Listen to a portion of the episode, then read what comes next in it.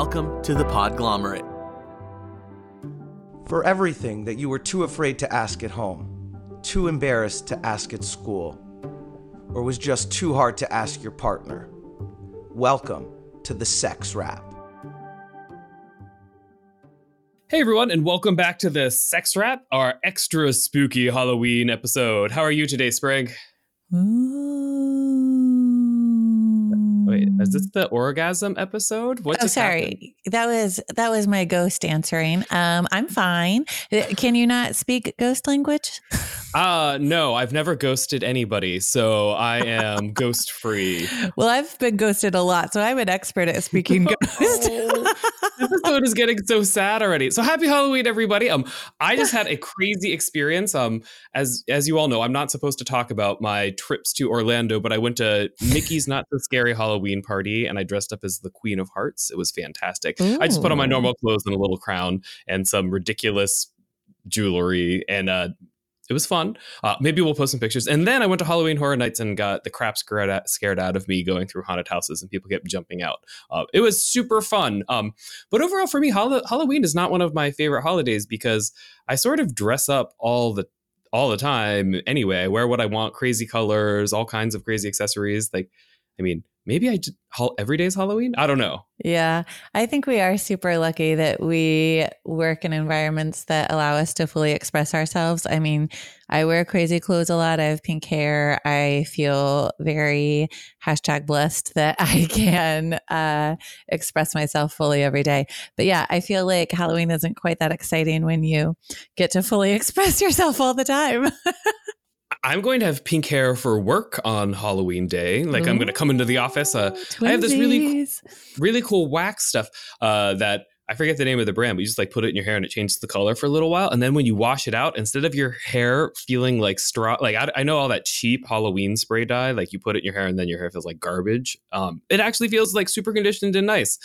We should get some sponsorships. Okay, Universal Studios or Disney or the weird hair stuff that I can't remember its name. If you want to sponsor our show, um, please do because we'll talk about how great you are. yes. So, um, do you have any more Halloween costumes planned for the rest of the week? For the rest of the week, uh, I have like a crystal like necktie that I have to figure out what to put with. It's not really a Halloween costume, but um, I don't know. What about you? Anything for you? Um, I don't know what I'm wearing any of my Halloween days yet. I just know I'll find some weird stuff in my closet and put it all together and wear it. And it'll pretty much just look a normal like a normal day, but a, a little extreme. a little a little extreme normal day. I mean, that sounds like the perfect Halloween anyway. Um, I do think that we need to put a couple warnings out there. Uh, this should be common sense. There are things that you should not do on Halloween. And we could go through a giant list, but like, don't wear blackface, don't dress as like with a sombrero and maracas and run around pretending you're uh, of Mexican descent. I mean, just be respectful of yourself and of the people around you. Yeah. Anything from someone else's culture is um, pretty much off limits. Um, if you want to dress as a sexy version of anything, we fully support that. We are not in the business of saying you don't uh, get to do sexy versions of things. We want you to dress how you want to dress. You don't have to be sexy for Halloween, but if you want to be, do it have fun. I mean, I, the thing that I do like about Halloween is that people get to break out of their shells and really go and and play. Like uh, you get to experiment and have fun and wear things that you wouldn't normally wear. What I would encourage you though is to start wearing some of those things on a day to day basis and express yourself every day. I don't know. All right. Um, so today, our very spooky question, our Halloween question, has nothing to do with Halloween at all. Um, I mean, it, it, it is like, does it exist or not? Like, do ghosts exist? Do vampires exist? Does the G spot exist? Ooh, nice transition. Yeah. uh, so we've had this question pop up several times, asking about the G spot. Um, some of them come have come from uh, our male lesson listeners. Some have come from female listeners. Um, and I, I, think it's a really interesting and fun question for us to talk about from a bunch of different perspectives. So, uh, the the really quick answer is communicate. Well, it's not communication. The really quick answer today uh, is we aren't exactly sure, and depending on where we look, we get conflicting answers. Yeah, and I mean, we have so much evidence from women and from women's partners talking about the experiences of the G spot that that is kind of our confirmation that it exists.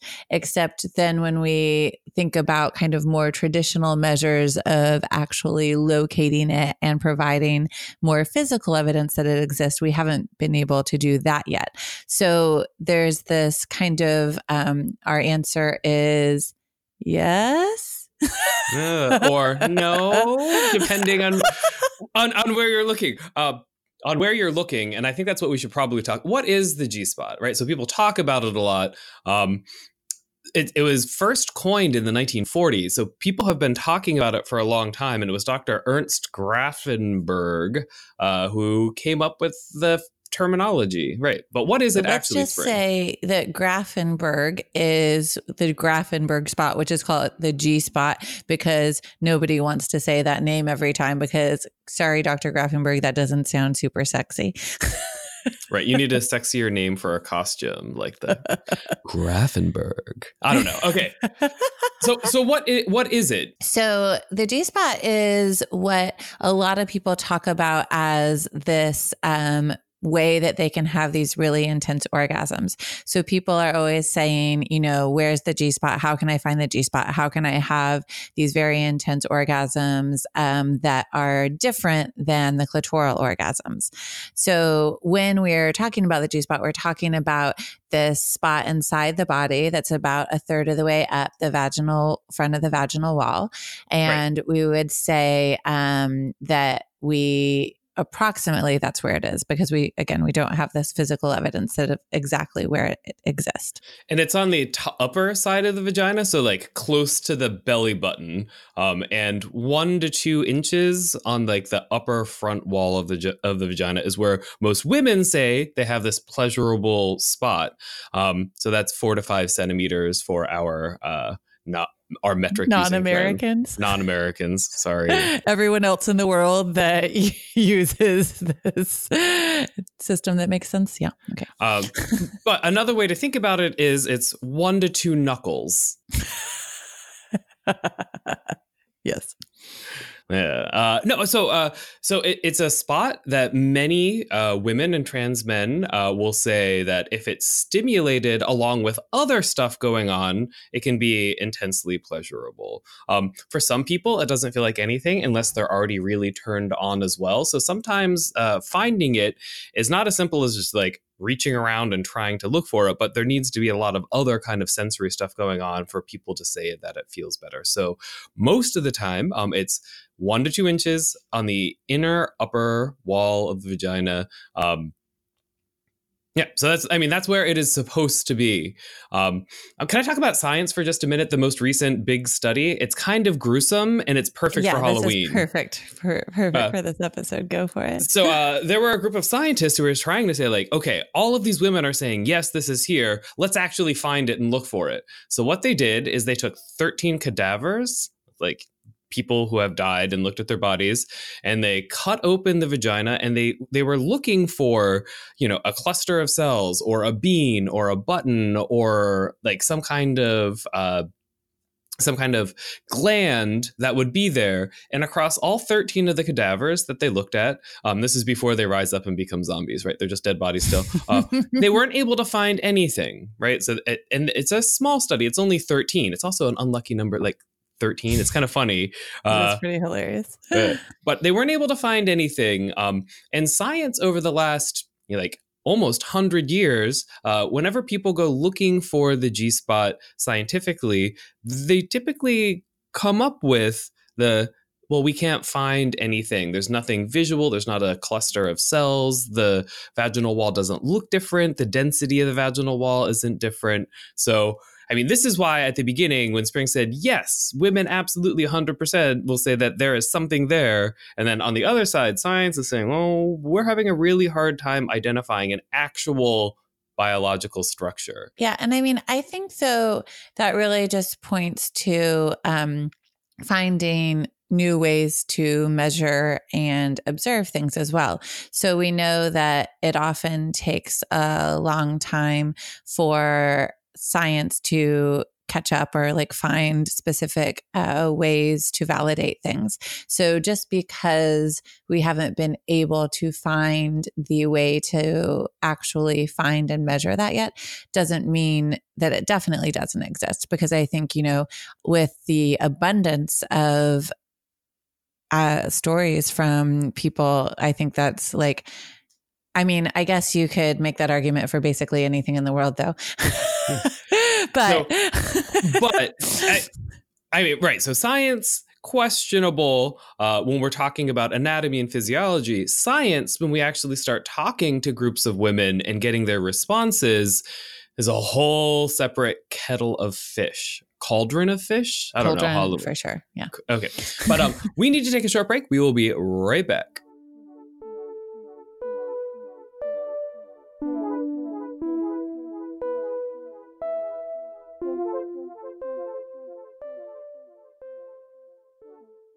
Welcome back, everybody. We were just talking about kettles of fish, cauldrons, cauldrons. of fish, and vaginas and corpses. This is the oh most my. Halloweeny episode we've ever done. Okay, so we were just saying that uh, science is having a hard time finding it.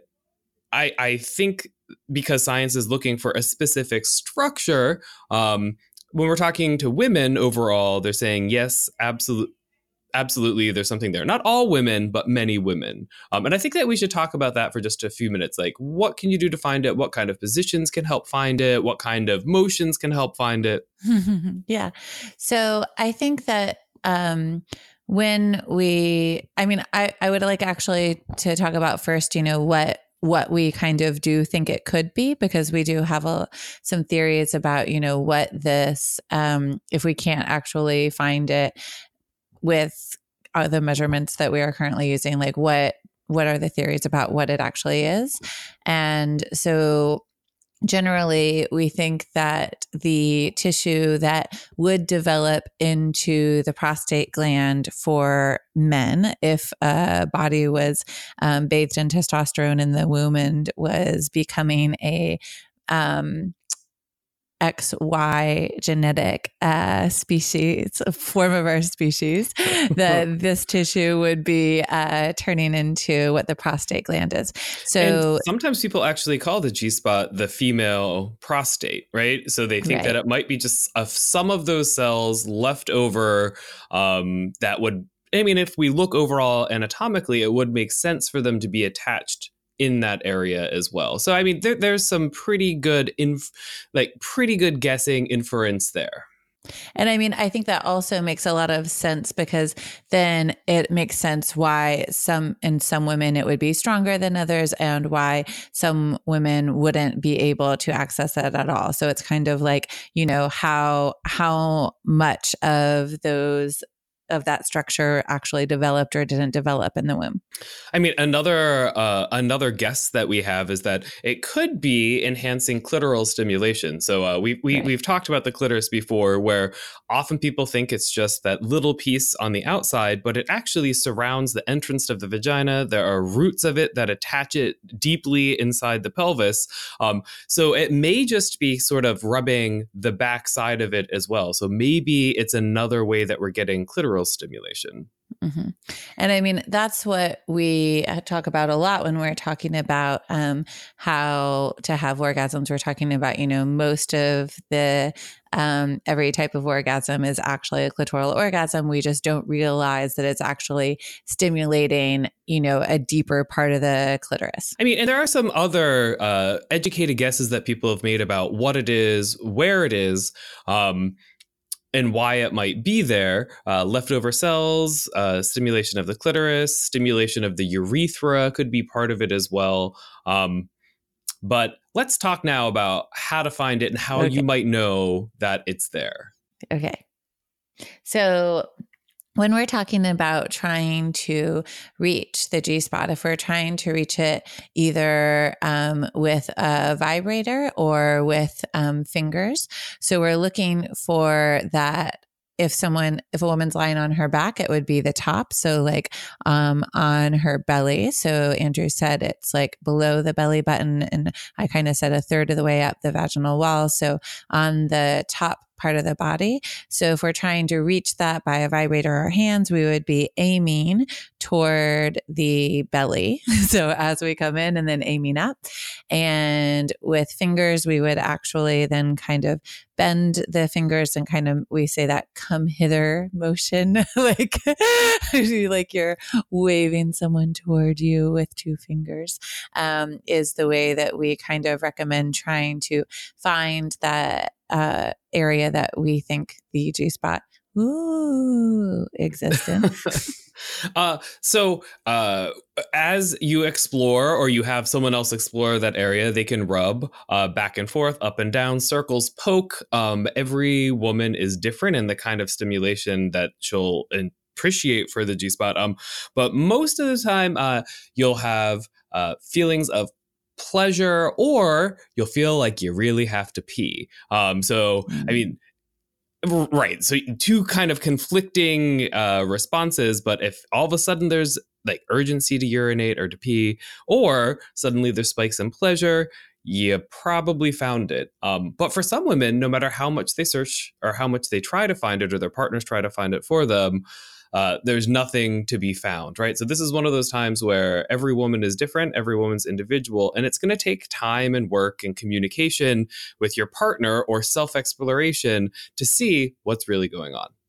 Yeah. So I think, you know, it's always about that. It's always about exploring, finding out what feels good in your body, what doesn't feel good. And also, obviously, communication, talking to your partner, giving them feedback. So if you're looking for it together, you are actually communicating and saying, like, oh, yes, I feel something, or oh, that feels good. So that we have the opportunity to maybe actually find it. Yay. So it may not be a ghost. Um, it may be, oh, I mean, so once again, I, I just want to read it. Science says it may or may not be there in terms of an actual like organ or something like that. But women overwhelmingly, once they find it, say, yes, yes, yes yes it's there I, am not going to fake an orgasm um, on on the show today a different day well i think you know that that it's really interesting that even when you read the journal articles about trying to find the G spot, they never actually say, so no, it doesn't exist.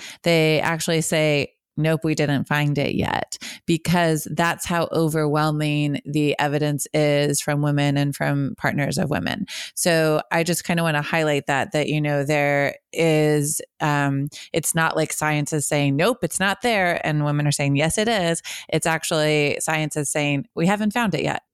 Yeah. So we're still looking, um, and we want you to look too. If you're interested in looking for it, you now know where it may, may or may not be. Um, there are some sexual positions that offer offer better uh, stimulation of the G spot as well. Um, there's lots of women who really like doggy style uh, when they're like.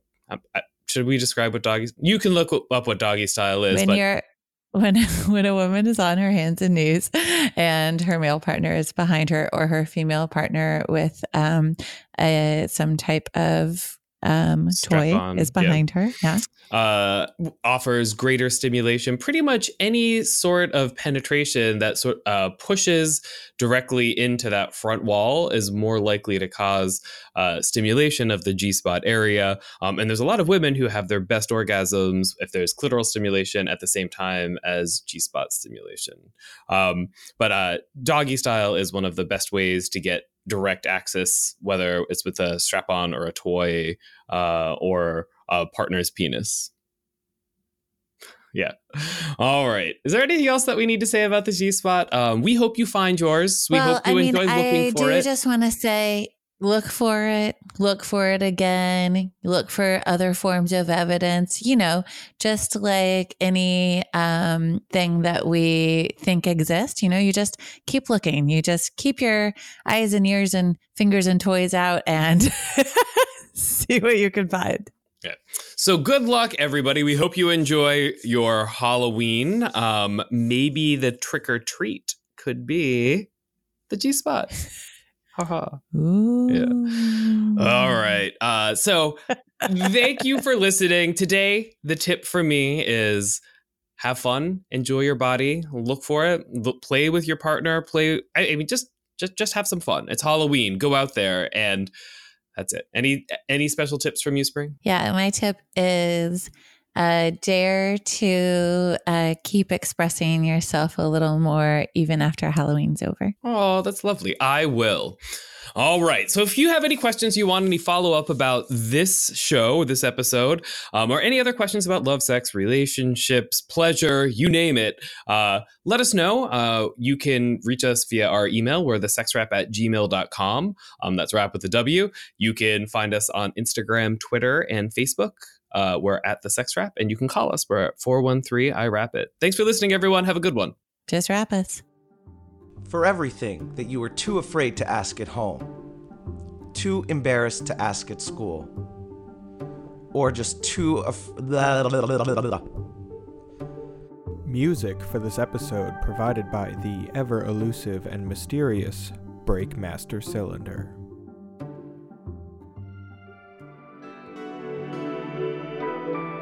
The Podglomerate. A sonic universe.